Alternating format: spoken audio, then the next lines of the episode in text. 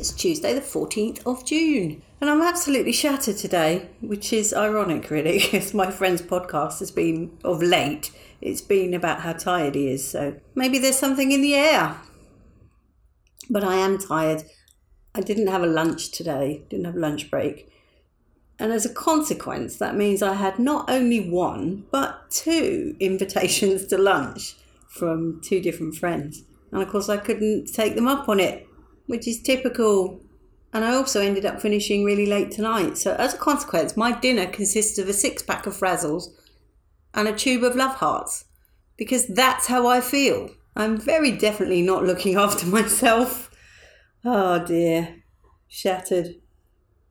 Anyway, volunteers welcome. Anybody that wants to look after me, please look after this bear. Perhaps that's what I should do go and sit at Paddington Station with a label round my neck.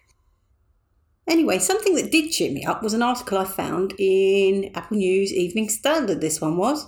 And it was about the Blue Peter time capsule, which was buried in 1981.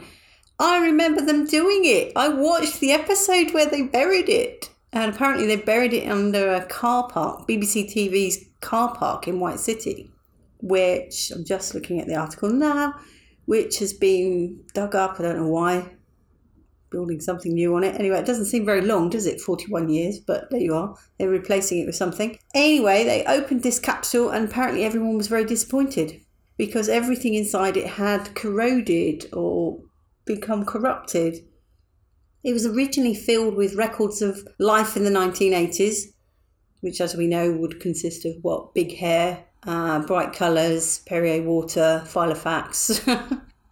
It also included booklets on clothes, dance, games, sweets, and aircraft, and a vinyl record of the Blue Peter theme tune sung by musician Mike Oldfield, and a script of the 1981 Blue Peter episode.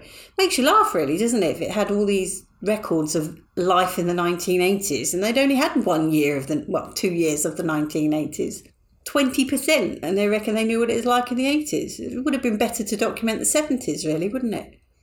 Anyway, apparently it was very whiffy when they opened it, and yeah, not much left by the sounds of it. So there's a lesson there. Make sure your time capsules are airtight. Much love and gratitude.